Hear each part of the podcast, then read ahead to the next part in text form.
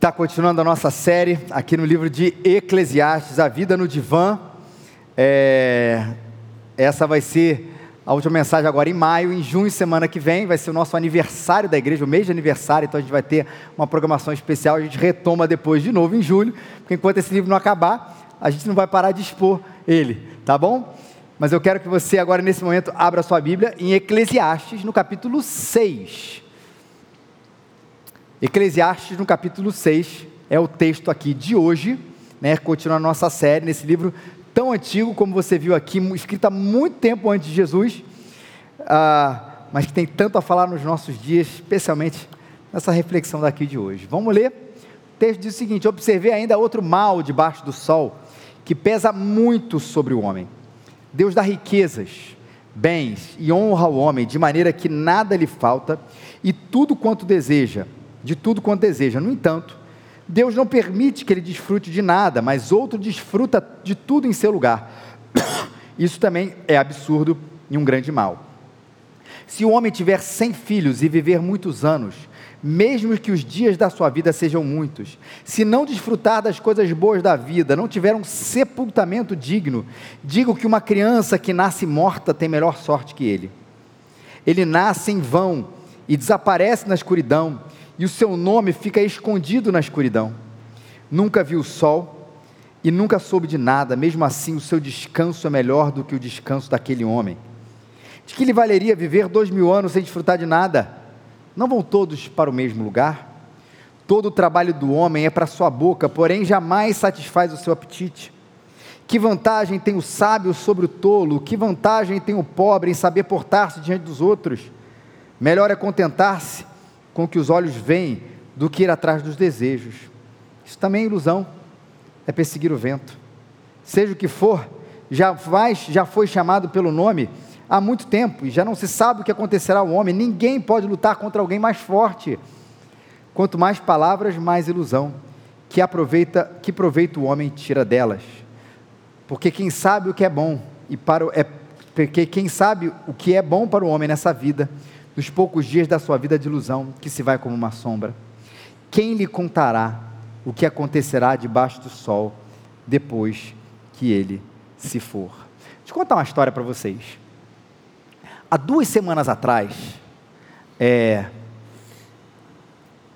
conversando com uma pessoa, que eu até espero que esteja assistindo a gente, eu ouvi a seguinte frase. Ele descobrindo, sabendo da nossa conversa que eu era pastor, ele diz o seguinte: Felipe, para mim, a sua profissão é uma das mais importantes que existe. A sua profissão é uma das mais importantes que existe. Deixa eu te fazer uma pergunta. Quem falaria isso para mim? Acho que duas ideias, talvez, muito semelhantes, viriam à nossa cabeça ao ouvir né, isso, né, que o pastor, a minha profissão, é uma das mais importantes que existe. Primeiro, pode ter sido um membro da nossa igreja que ouviu um sermão, ou está participando da igreja, tem sido extremamente edificado e manda uma dessa. Pode ser, talvez, um outro membro, uma pessoa, um cristão de uma outra igreja, de uma outra denominação, que falou isso para mim, mas, pelo visto aqui, pela surpresa, você pode imaginar que não foi nenhuma pessoa, ou nenhum grupo de pessoas, o outro que disse para mim. Foi um homem que eu conheci aí numa conversa informal, e que a gente acabou estendendo o nosso papo, graças a Deus, e falando sobre Jesus. E aí você pergunta, no que, que esse homem acredita? E ele disse isso para mim, a sua profissão é das mais importantes que existe. Eu vou fazer a versão leve e tranquila, e vocês vão entender da palavra dele quando diz sobre o que ele acredita. Ele disse, abre aspas, eu não acredito em coisa nenhuma. O coisa é o que eu falei para vocês, que você sabe que ele não disse isso para mim. Ele não acredita em coisa nenhuma.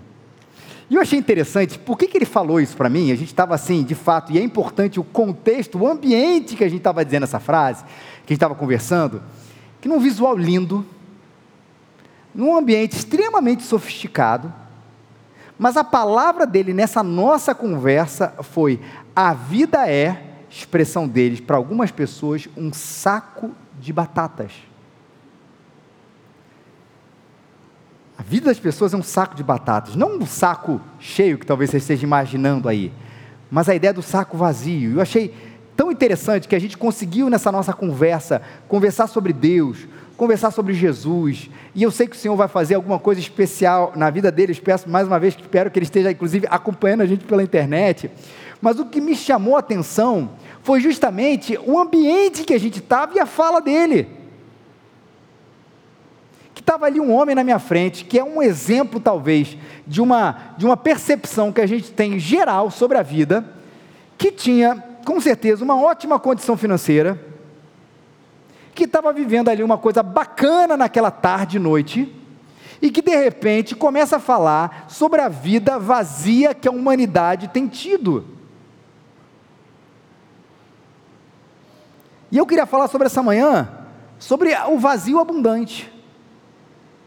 Que é uma observação aqui, o texto de Salomão aqui, ele para de falar sobre essa questão da injustiça, que gente falou recentemente, da relação do homem com Deus, no, inclusive no templo, e ele começa a falar sobre o vazio abundante. E eu falo falar de vazio abundante porque o vazio por si só já é uma crise na humanidade. De lá e de hoje.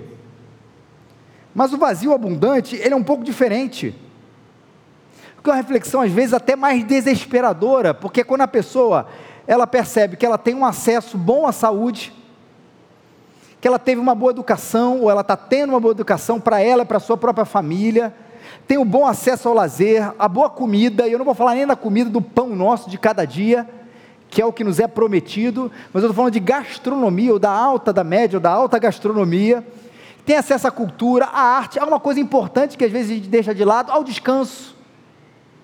Porque até para descansar nos nossos dias, a gente precisa ter uma certa condição, não é? Porque às vezes seu trabalho é muito longe, as condições de transporte são precárias, mas às vezes você trabalha perto da sua casa, ou mesmo trabalha em casa e você consegue descansar. E ainda assim, quando as pessoas têm todo esse pacote, repito que não é ruim, que é até importante para os nossos dias, mas ela vive nesse pacote de vida um vazio, por isso que eu digo que é um vazio abundante. Porque não é aquela outra realidade, a gente vai fazer o contraponto aqui, uma realidade, repito, que também é mentirosa, mas pelo menos traz para algumas pessoas uma falsa impressão. Que realidade é essa? Daquela pessoa que está vivendo uma vida ruim, mas ela não tem acesso a tudo isso que a gente falou aqui agora. Em algum momento da vida, ela, se faz a seguinte promessa, ou ela faz a seguinte alvo de vida, ela tem esse alvo de vida, esse objetivo: olha, quando eu me mudar daqui, ou quando eu melhorar de vida, ou quando a minha carreira deslanchar, ou quando eu acertar esse alvo acadêmico, ou esse alvo financeiro, a pessoa diz assim: eu vou sorrir de felicidade. Por que eu digo que ela, ainda assim, é uma situação menos pior, mas é uma falsa promessa? Porque ela pode alcançar todas essas coisas e viver no vazio. Mas ela acredita, pelo menos, que existe uma realidade, diz que será descortinada à frente dela, que estará à frente dela, onde ela alcançar, onde ela chegar, ela vai chegar naquele momento, ela vai poder descansar e falar assim: ah, valeu a pena, bacana, que bom, legal, agora as coisas fazem sentido para mim. Mas o vazio abundante, ele é mais agonizante, porque ele não tem nem mais alvo para perseguir. A pessoa chegou lá, ela teve, ela alcançou, e ela desfrutou das comidas mais saborosas do mundo, e mesmo assim, ela, como se ela não, agora não tem mais fome. É a pessoa no lugar mais belo, inimaginável aos nossos próprios olhos, mas mesmo assim, ela não consegue desfrutar e aproveitar daquela beleza. É o desespero de ver que não falta mais nada e ainda assim o vazio persiste.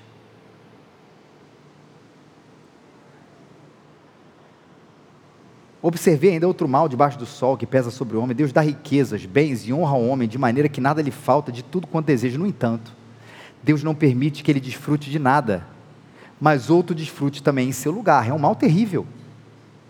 O texto fala, que Salomão está dizendo assim, do mal que ele observou na humanidade, e aqui é fruto de muita observação, ainda que seja de maneira empírica, mas de um homem mais sábio que já existiu, lembra disso?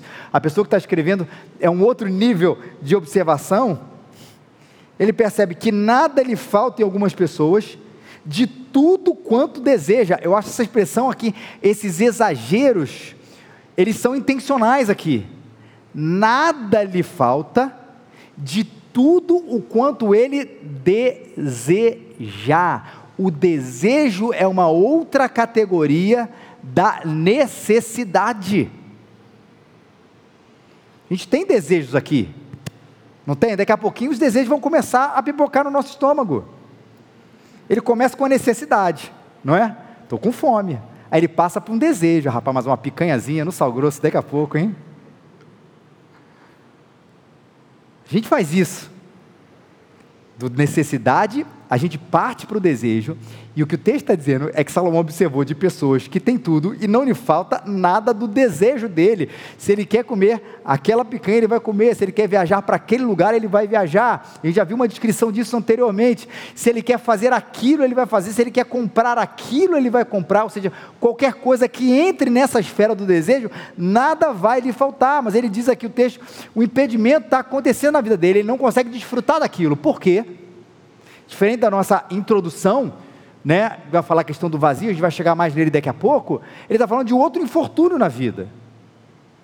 Que ele constrói, constrói, constrói, mas alguma coisa acontece na vida dele que ele não desfruta e o outro desfruta no seu próprio lugar.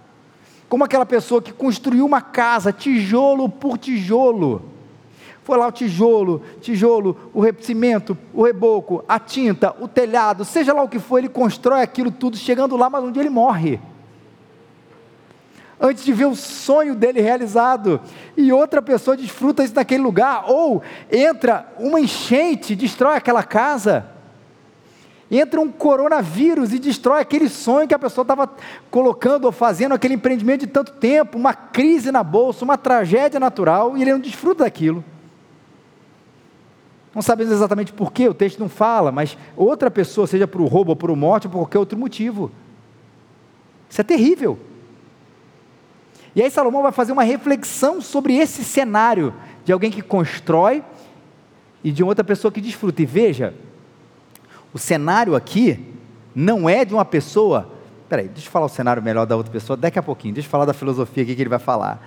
Ele diz assim: se um homem tiver 100 filhos, e viver muitos anos, mesmo que dias da sua vida sejam muitos, se ele não desfrutar das coisas vidas e não tiver um sepultamento digno, uma criança que nasce morta tem melhor sorte que ele.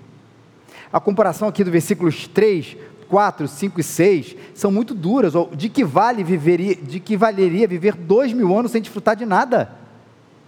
A comparação aqui entre um homem vazio e uma criança que nem chegou a nascer. E ele diz: a criança que não chegou a nascer ainda é mais feliz do que esse homem, e a comparação é um pouco dessa, porque ela nem viu a luz do dia, ela não viu a luz do sol, ela não percebeu aquilo que ela não poderia ter, que ela poderia ter desfrutado e não desfrutou, ela não teve essa consciência das coisas. Pior é um homem que teve a consciência de todas essas coisas, que viu aqui de tudo que podia desfrutar e não desfrutou. Ele falou assim: a criança que não nasceu é mais feliz do que esse homem vazio. E agora sim o que eu ia dizer? Não estou falando de um homem, por exemplo, um homem simples, um homem pobre, que trabalhou para o melhor, para dar o melhor para a sua própria família. E nessa batalha para o melhor, ele virou no de sono, ele economizou, ele se privou de coisas, e ele foi lá construindo, economizando, para que os filhos pudessem ter mais dignidade. Aí um dia ele morre dando o melhor para sua família. Isso é uma situação maravilhosa, tá, gente? Que bom. Quantas vezes a gente não conhece histórias de, de superação, ou histórias de construção, de mudança do paradigma familiar, a partir de gente que se sacrificou. Não é sobre esse, esse tipo de pessoa aqui, ou esse tipo de história, na verdade, que o texto está falando assim, cara, isso é terrível. Melhor uma criança que nem nasceu, ela é mais feliz que ele. Ele está falando de um homem que simplesmente não consegue desfrutar do que o próprio texto diz das coisas boas da vida.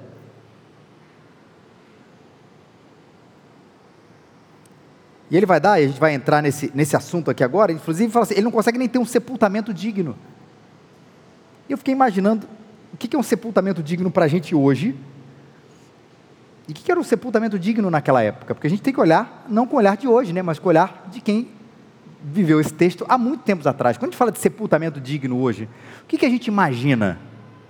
A gente imagina, talvez a realidade de muita gente aqui, que fala o seguinte: olha, eu inclusive faço um plano funerário, porque quando meu pai, minha mãe, ou sei lá, quem for, alguém da família morrer, a questão já está toda paga e eu posso dar para ele um enterro digno. A gente não fala isso?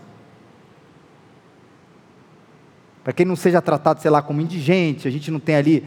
Aí, como é que a gente configura isso aqui hoje? Tem um caixão, ba... caixão bacana, é um negócio meio surreal, né, gente? Mas vocês entenderam o que eu quero dizer. 2.0. Com a foto do Tim Keller no meu, assim, já pensou? É, Wi-Fi. A Rafaela pensou que era minha foto, a foto dela. Claro que é a sua, meu amor. Mas a gente pensa na dignidade na cerimônia, no caixão, nas flores. Outra coisa importante na nossa cultura hoje, quantidade de gente, não é? O cara foi lá, né, com a, música dos Beatles, Eleanor Rigby, e ninguém foi no casamento da mulher que morreu. Está vazio. Um caixão tosco, sem nenhuma flor, ninguém presente. Aí a gente fala assim: isso não é uma cerimônia, um, um funeral digno. Não é isso que o texto está dizendo. A questão toda não está nessa cerimônia acessória que a gente criou para a gente hoje e nada contra isso tudo. Mas a grande pergunta do enterro digno é que vida esse homem e essa, ou essa mulher tiveram. E isso é um enterro digno. Essa é a grande, inclusive, pergunta que a gente faz. Se faz no enterro, não se faz isso? Um dia desse eu fui a um daqueles, daqueles que você começa de fato num lugar Rapaz, é, o enterro enorme, lá em cima, quase que um labirinto. A gente vai lá para cima num lugar, e aí o que, que você começa a observar? É aquele clima fúnebre mesmo, que tem que ser. Aliás, uma dica, por favor, de quem. Não tem nada a ver com o sermão. Gente, não fiquem fazendo piada em enterro. Sabe por que eu digo isso? Olha só o enterro, já termina aqui. Porque você, você conhece de longe a pessoa que morreu. Aí você encontra um amigo que você não vê há muito tempo. Você não está triste que a pessoa morreu, você está solidário. Aí você começa a lembrar, começa a brincar, começa a rir, começa um clima horroroso no enterro, porque a família está chorando, mas tem um grupo ali contando do negócio do futebol, da escola. Cara, eu já vi isso acontecendo 490 mil vezes. Não façam isso, cuidado, quando é uma pessoa próxima a vocês, não façam isso. Fechei o parênteses, só uma dica sobre o enterro. Mas eu estava ali no enterro, e subindo, e aí você começa a olhar o que, gente? Ninguém fala muito com o outro, você começa a olhar as, as, aquelas plaquinhas. E aí você começa a olhar as plaquinhas e começa a olhar a data de nascimento e a data do falecimento. E aí começa algumas coisas assim, poxa, faleceu em 2020, mas a pessoa nasceu em 1930, em 1940, né? E aquilo você, na sua cabeça, você tem um certo tom de normalidade naquilo ali, que a pessoa viveu 70, 80, 90, 100 anos de idade, mas você começa a perceber que não é bem assim. E você está andando de repente, no meu caso, eu vejo alguém nascido em 1978. Aí você imagina o que? Podia ser eu. Aí você começa a ver que não é 78 só, não, que é o ano que eu nasci. Você vê alguém de 85, você vê alguém de 90, você vê alguém de 2014, 15. E a sua reflexão começa acima disso, e aí eu digo que esse é um uma, uma a grande pergunta no enterro, e aí sim é uma cerimônia digna. Que tipo de vida que eu estou levando hoje? Porque eu podia estar ali. Eu sei que tem a ver com a eternidade, mas também tem a ver com hoje. Só que as pessoas a quem nós enterramos não podem mais responder essa pergunta. As pessoas que a gente participa do enterro não podem dizer assim, cara, que, que vida você teve? Mas com a oportunidade, que eu sei que a Eclesiastes vai trabalhar esse tema também daqui a pouco, mas a oportunidade para responder essa pergunta, para a gente é quando? É hoje. Não é lá quando a gente não puder mais responder. Mas que tipo de vida a gente está levando nos nossos dias hoje? E o texto fala que existe uma dose do imediato que é necessária para nós. E como todo pastor também é um artesão de palavras, é importante a gente diferenciar que não é uma dose de imediatismo, mas uma dose do imediato é necessária. Porque imediatismo, que é diferente do imediato, o imediatista é aquele sujeito que faz tudo sem pensar no dia de manhã. Tudo que ele faz sem pensar, não, né? Famoso deixa a vida me levar, deixa eu curtir as coisas. Você compra hoje e vai ver se dá para pagar amanhã. Você se programa ou não se programa com nada, não faz planos, não faz nada a respeito do futuro, porque você só quer viver o dia de hoje, e mesmo que você não saiba se você vai ter condição de arcar com as coisas no futuro. Mas existe uma outra doença, essa também é ruim, mas é outra doença que é a falta de momento. Que não enxerga, como o livro de Eclesiastes fala, que há tempo para todas as coisas. E que o tempo é um presente, repito, finito de Deus para nós. Pastor, mas eu vou viver na eternidade. Acho que o senhor falou uma coisa errada aí. Claro, o tempo é finito, a eternidade não. Quando eu estiver, quando nós estivermos com o Senhor, nós adentraremos na eternidade, onde aí sim, nesse sentido, não há mais tempo, não há mais espaço, não há ontem, hoje e amanhã. A eternidade. Mas o tempo que Ele nos colocou em vida aqui hoje, seja quantos anos, quantos dias a gente viver, esse tempo a gente não sabe, mas ele é finito. E uma dose é necessária de imediato, não de imediatismo, mas de um valor sobre o hoje, sobre o imediato que às vezes a gente esquece.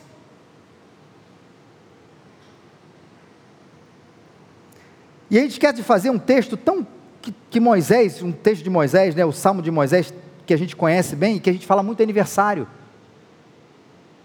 Ensina-nos a contar os nossos dias de tal maneira que alcancemos corações sábios. Eu lembro de ouvir uma pregação de um, de um amigo meu falando assim: ensina-nos a contar os nossos dias. O que é ensinar a contar os nossos dias? Não é lembrar que hoje é dia 28 de maio de 2022 e que se passaram 28 dias do mês de maio. 29, eu sabia que eu tinha errado alguma coisa.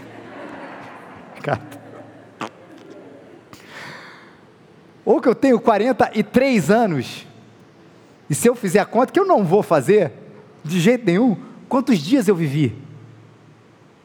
Isso, cara, é curiosidade almanac, não é? Quantos dias você viveu se você tem 43 anos? Quantas semanas você viveu? Quantos minutos? Quantos segundos? Cara, é uma pergunta de almanac, bacana, quer saber, mas Moisés ali naquele texto, Deus não está ensinando a gente a fazer conta de matemática. De quanto tempo, quantos dias, quantas semanas, quantos segundos você viveu. Não é saber quantos dias passamos, mas é saber como passamos os dias que já passaram. Aí a pergunta é diferente. Porque viver e não viver é viver como uma criança que já nasce morta, é viver como um saco de batatas. Sem desfrutar, sem alegria, pensando sempre num amanhã que não chega, onde ali, lá na frente, eu vou poder desfrutar das coisas. E agora entra talvez a parte mais saco de batatas verdes, a gente vai fechar daqui a pouquinho sobre esse assunto todo. Todo o trabalho do homem, versículo 7, é para a sua boca, porém jamais satisfaz o seu apetite. Ele está falando aqui do homem que trabalha para comer e que come para trabalhar. E como uma pessoa que reflete sobre a existência humana, ele está falando assim, eu vi isso numa sociedade eminentemente agrária naquele tempo. Ele acorda, vamos usar as batatas até, já que a gente está falando, ele acorda para trabalhar na lavoura de batatas, para comer a batata, para que ele tenha força, para no dia seguinte continuar trabalhando na sua lavoura de batatas. Mas o texto fala que ele nunca vai satisfazer o seu apetite. Isso não é verdade. Se a gente comer todos os dias, ter as nossas refeições, ainda que minimamente, a gente em algum momento vai satisfazer o nosso apetite. Só que a, a, a busca do ser humano para significado, a busca do ser humano para alguma coisa a mais, não é uma invenção da modernidade, ou da pós-modernidade, ou da contemporaneidade. Às vezes a gente acha isso, né? Antigamente as pessoas, a vida era mais simples. As pessoas, elas, se elas acordassem, tivessem saúde, ela plantasse as suas batatas, ela chegasse em casa e tivesse o que comer e o que beber, elas iam dormir e aquilo era satisfatório. A gente acha que isso é um problema do progresso, onde o ser humano, de repente, tudo isso está a um alcance tão simples e tão fácil para a gente, ainda que caro. E a gente começa a ter que lidar com outras coisas, né? A tal da história da, da pirâmide de. Olha, então, se eu tenho que comer, a minha preocupação não tem que comer, a minha preocupação vai ficar em comer, comer, comer. No dia que eu comer, aí que eu parto para outras necessidades. A gente acha que isso é uma coisa muito da nossa contemporaneidade, mas não é. O ser humano nunca se satisfez apenas em cumprir esse ciclo de vida biológico, de trabalho, porque isso é muito pouco para ele. Por isso que o texto diz que ele jamais vai satisfazer. Outros comentaristas dizendo aqui, ele não está se referindo à fome fisiológica. Ele está se referindo àquilo que a gente ouve, ouve Jesus falando, mas que já é um eco do Antigo Testamento, caso você não saiba. Qual foi uma das respostas que Jesus fez para aqueles que conhecem o texto? Jesus, uma vez, foi tentado por Satanás no deserto. E quando ele vai falar sobre pães, vocês vão lembrar, aqueles que conhecem o texto, Jesus vai trazer uma palavra, né? Se tu és o filho de Deus, transforma essas pedras em pães. E qual é a resposta de Jesus para ele? Nem só de pão viverá o homem, mas de toda a palavra que procede da boca de Deus. Nem só de pão viverá um homem, não é a primeira vez que isso aparece na Bíblia, não é em Jesus. Poderia ser, mas não é. Isso está um texto de Deuteronômio, no Antigo Testamento, que é a primeira parte da Bíblia, muitos anos antes de Jesus. O que eu estou construindo aqui com você? que isso não é uma, uma questão nova. A ânsia do ser humano para aquilo que é mais do que o pão. Não é uma coisa criada recentemente, mas é um desejo do ser humano, uma necessidade do ser humano tão antiga quanto a fome. Famoso você tem sede de quê e você tem fome de quê? Porque o nosso apetite fisiológico, queridos, é saciável.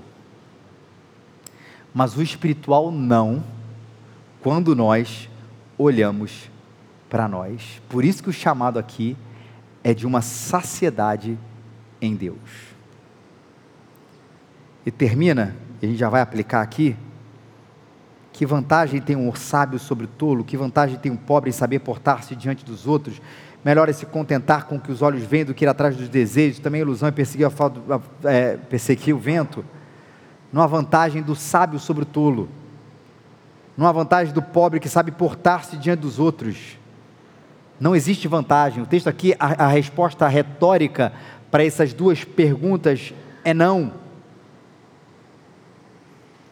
Porque ele está falando aqui não de ser mais importante ou ser menos importante, ser sábio ou ser tolo mas que é possível ser um sábio vazio, assim como é impossível, é bem possível ser um tolo vazio. Assim como é possível ser um, um, um rico vazio, também é possível ser um pobre vazio. E é nesse sentido que não há vantagem. Daqueles que talvez busquem no seu próprio conhecimento, o que é bom buscar conhecimento, mas busquem alguma coisa que o conhecimento não pode oferecer ao ser humano, senão não existiriam intelectuais que tiraria a sua própria vida. E a gente pode fazer uma lista de gente infeliz e que fez isso. Ele fala que tem uma. É melhor, e ainda que isso não seja tudo na vida, mas é melhor exercer o contentamento do que a busca pelos desejos. Isso não é tudo, mas é melhor a busca pelo contentamento do que ir atrás de uma vida grandiosa. Olha como isso é importante para a gente hoje, gente.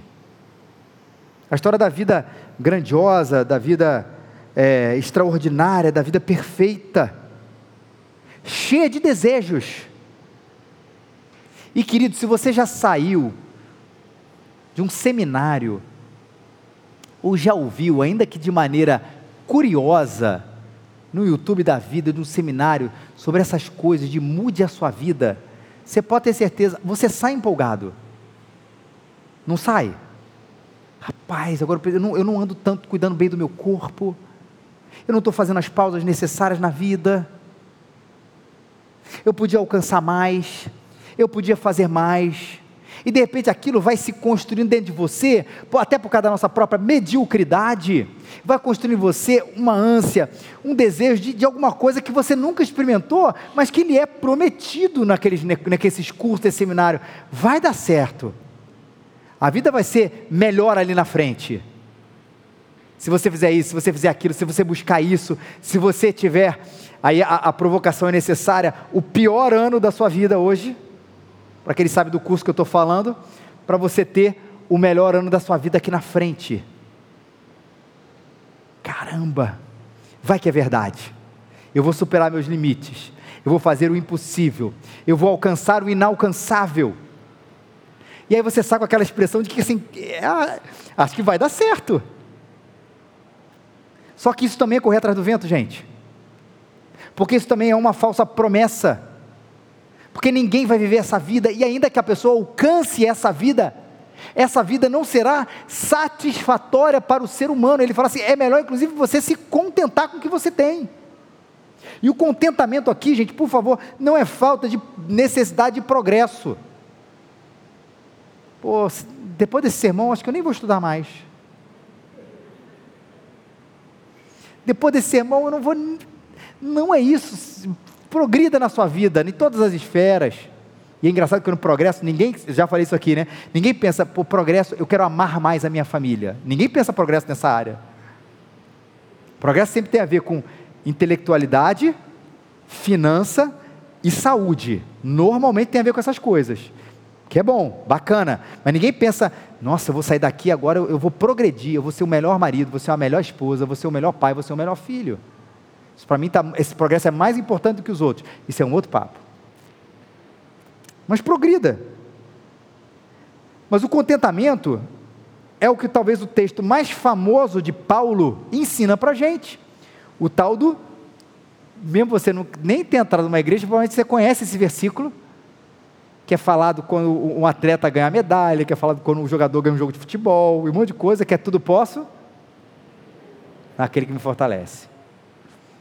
Se você não conhece esse versículo, tudo posso naquele que me fortalece, ou você nem sabia que ele era da Bíblia, deixa eu explicar o, conte o contexto dele. Paulo escreve esse texto preso.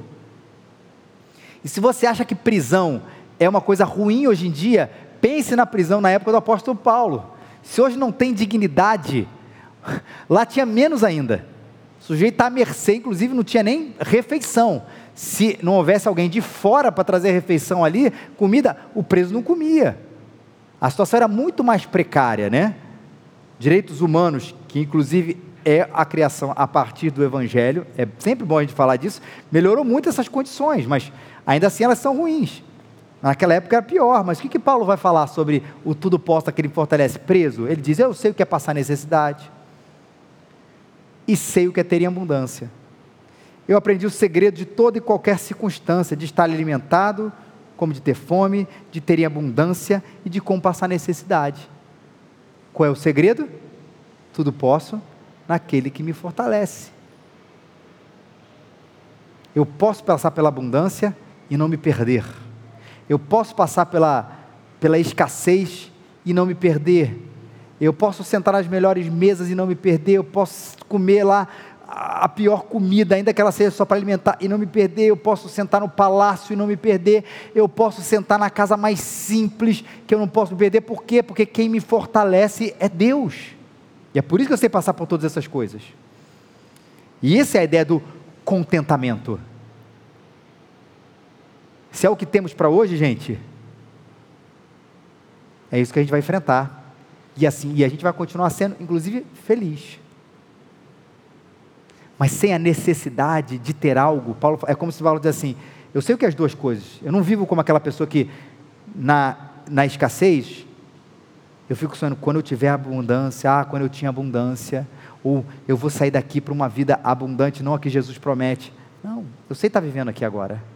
E eu sei que acho que um dia a gente está à procura de grandes coisas que na verdade são grandes ilusões.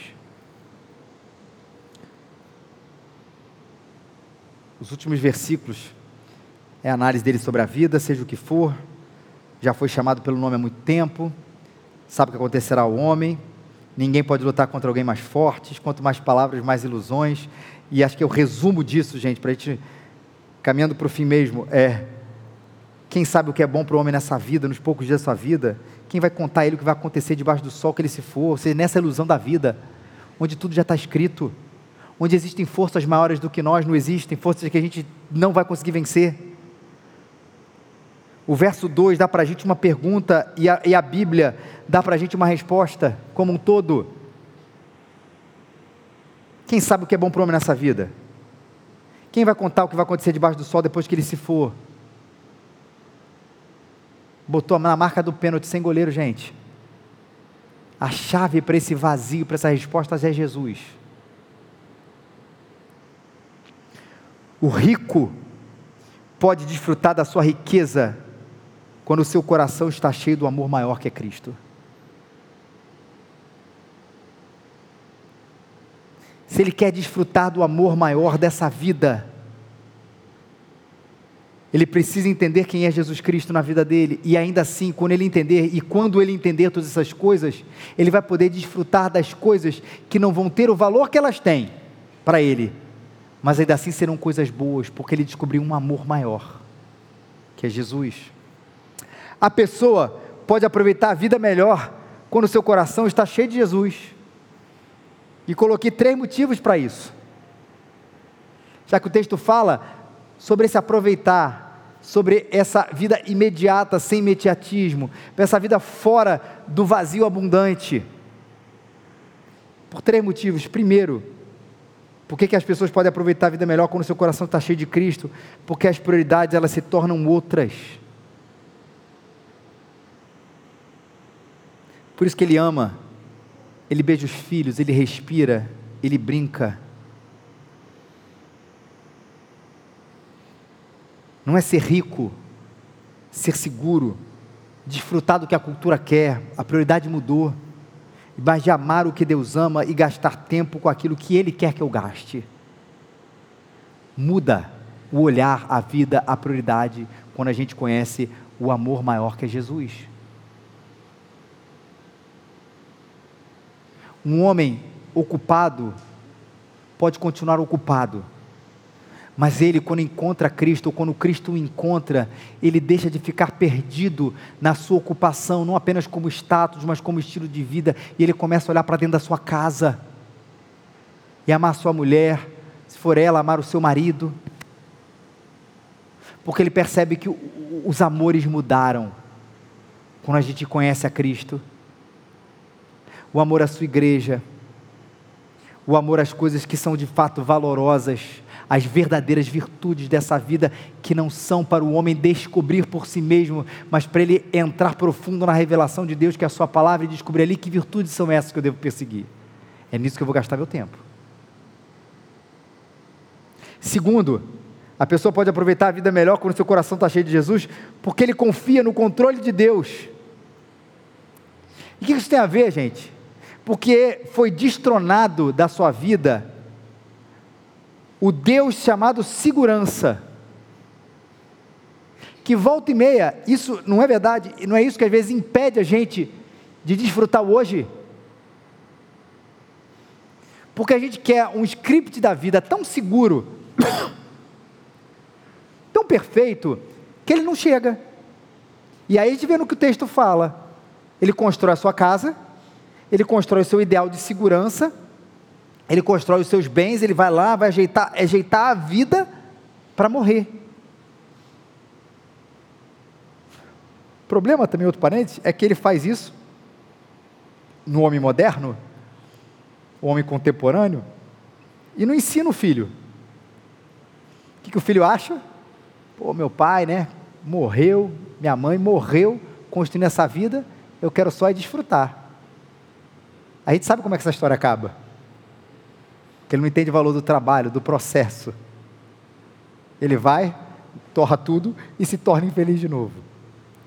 Mas a gente está falando primeiro daquele que, que construiu tudo para trazer uma segurança que não tem fim. Quando tiver tudo isso planejado, quando eu tiver tanto dinheiro na minha conta, quando eu tiver a saúde desse jeito, quando eu alcançar esse lugar, quando eu fizer isso, é só esse ano que vai ser difícil. Eu prometo casa para minha família. Ano que vem vai ser melhor.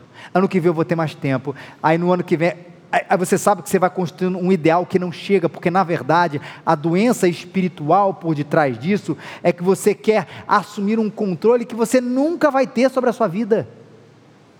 A gente tem que afirmar o que a Bíblia fala: eu sei em quem tenho crido.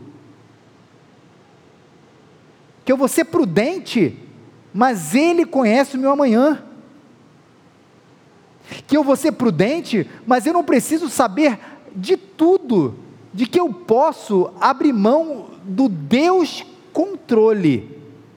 Não é imprudência, mas do controle de tudo como único meio de eu sentar e descansar e desfrutar. E quando a gente vê a saúde, a família, a vida já se foi e a gente está um saco de batata. Ele pode aproveitar a vida melhor quando seu coração está cheio de Jesus, porque as prioridades são outras, porque ele confia no controle de Deus e porque ele consegue ver graça nas coisas. Por que, que ele consegue ver graça nas coisas? Porque ele foi alcançado pela graça que deu uma vida nova em Jesus Cristo. Lembra que o que Deus promete para a gente é uma salvação que muda tudo. Eu sou reconciliado com Deus quando eu creio que Jesus Cristo é o que morreu por mim que Ele é o Salvador da minha vida, que Ele é o Senhor da minha vida. Eu sou reconciliado com Deus e essa reconciliação me traz uma vida nova, onde eu posso ter sorriso, onde eu posso ter graça, onde eu posso ter alegria, porque eu começo a enxergar as coisas a partir de um outro óculos, de uma outra vida, porque alguma coisa diferente aconteceu dentro de mim. Se para você a conversão, a sua vida com Deus é apenas um assentamento intelectual de doutrinas, você pode ter certeza que alguma coisa vai faltar no seu coração. E o problema não é doutrina, que ela é importante. A gente está pregando sobre doutrinas hoje, mas achar que é a compreensão, meramente a compreensão intelectual dos fatos. Assim como aquele que acha que é apenas um sentimento com Jesus Cristo, porque isso vai e volta. Mas é uma convicção de fé mas uma convicção de fé que mexe com o coração da gente.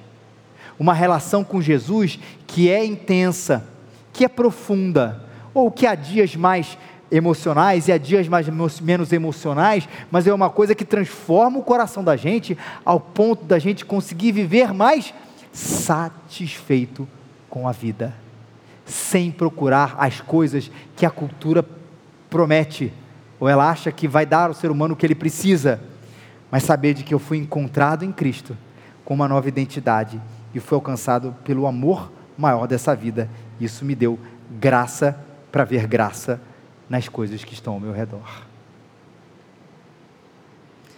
Porque quem sabe o que é bom para um homem nessa vida, nos poucos dias da sua vida de ilusão, que se vai como uma sombra, quem lhe contará o que acontecerá debaixo do sol depois que ele se for? Ele sabe o que é bom. Ele sabe de onde vim e para onde vou. Ele sabe onde eu estou. Porque na cruz eu fui refeito, perdoado, para ser esse homem reconciliado e satisfeito no Senhor. Vamos ficar de pé. Vamos cantar? Eu vou orar aqui com vocês, a gente vai cantar depois de receber a bênção do Senhor. Senhor, os nossos corações precisam encontrar esse descanso no Senhor, Pai. Hoje, Senhor, eu quero te pedir, Deus, por aquelas pessoas que, ou assistindo esse culto, essa mensagem, pela internet ou agora, estão se sentindo completamente vazias, ó Pai. Eu quero pedir ao Senhor que hoje haja, Senhor, um encontro real, pessoal contigo, transformador, Deus, com a tua presença para que haja, Senhor, uma alma satisfeita hoje, porque encontrou o amor maior da vida, Pai. Para que haja uma alma satisfeita, porque encontrou aquele Cristo crucificado, morto por nós, por nós, Deus, para que nos tivéssemos uma vida diferente, nova, refeita, Pai. Ó Deus, salva, para que esse perdido seja encontrado pela tua graça, Senhor e ele que estava distante, longe de casa, possa encontrar na tua presença o lar, Pai, a casa que sempre desejou estar, Senhor. Para a glória do Teu nome, Deus, que essa, esse milagre, essa nova vida, essa conversão, Senhor, aconteça para a glória do Teu nome, Jesus. Mas pedimos também por nós, ó Deus, que andamos procurando, andamos procurando, Senhor, outras coisas, Deus, esse controle excessivo, esse controle como Deus. Perdendo graça, Senhor, no Senhor, tentando achar graça nas coisas e esquecendo de desfrutar, Deus, dos presentes que o Senhor tem nos dado dia após dia. Senhor, a gente também pede que o Senhor converta o nosso coração também, salve a gente, Pai, disso. Dê-nos essa satisfação e esse contentamento tão necessário para atravessarmos, Deus, esse tempo, Deus, até o Senhor nos chamar, Pai. Para que a gente tenha, Senhor, um, uma, um funeral digno. E que a gente possa refletir sobre isso hoje, Pai que te olhe para trás, no último respiro da nossa vida, enquanto a gente tiver consciência, que a gente viveu para o Senhor, Pai. Que a gente viveu com alegria para o Senhor, Pai. Que a gente viveu com alegria para as coisas que o Senhor colocou na nossa vida e a gente teve gratidão ao Senhor por tudo isso, Pai. Se isso não tem acontecido e a gente tem sido, Senhor, péssimos maridos, esposas, pais e filhos, amigos, ó Deus pessoas, ó Deus, nessa vida, tira isso de nós, nos refaz, nos dá contentamento, nos dá desfrute, Senhor, para as coisas que o Senhor nos deu aqui como presente do Senhor, para a glória do Teu nome, Jesus, por favor. Eu te peço isso, Senhor, faz essa revolução dentro de nós, em nome de Jesus. Amém. Senhor.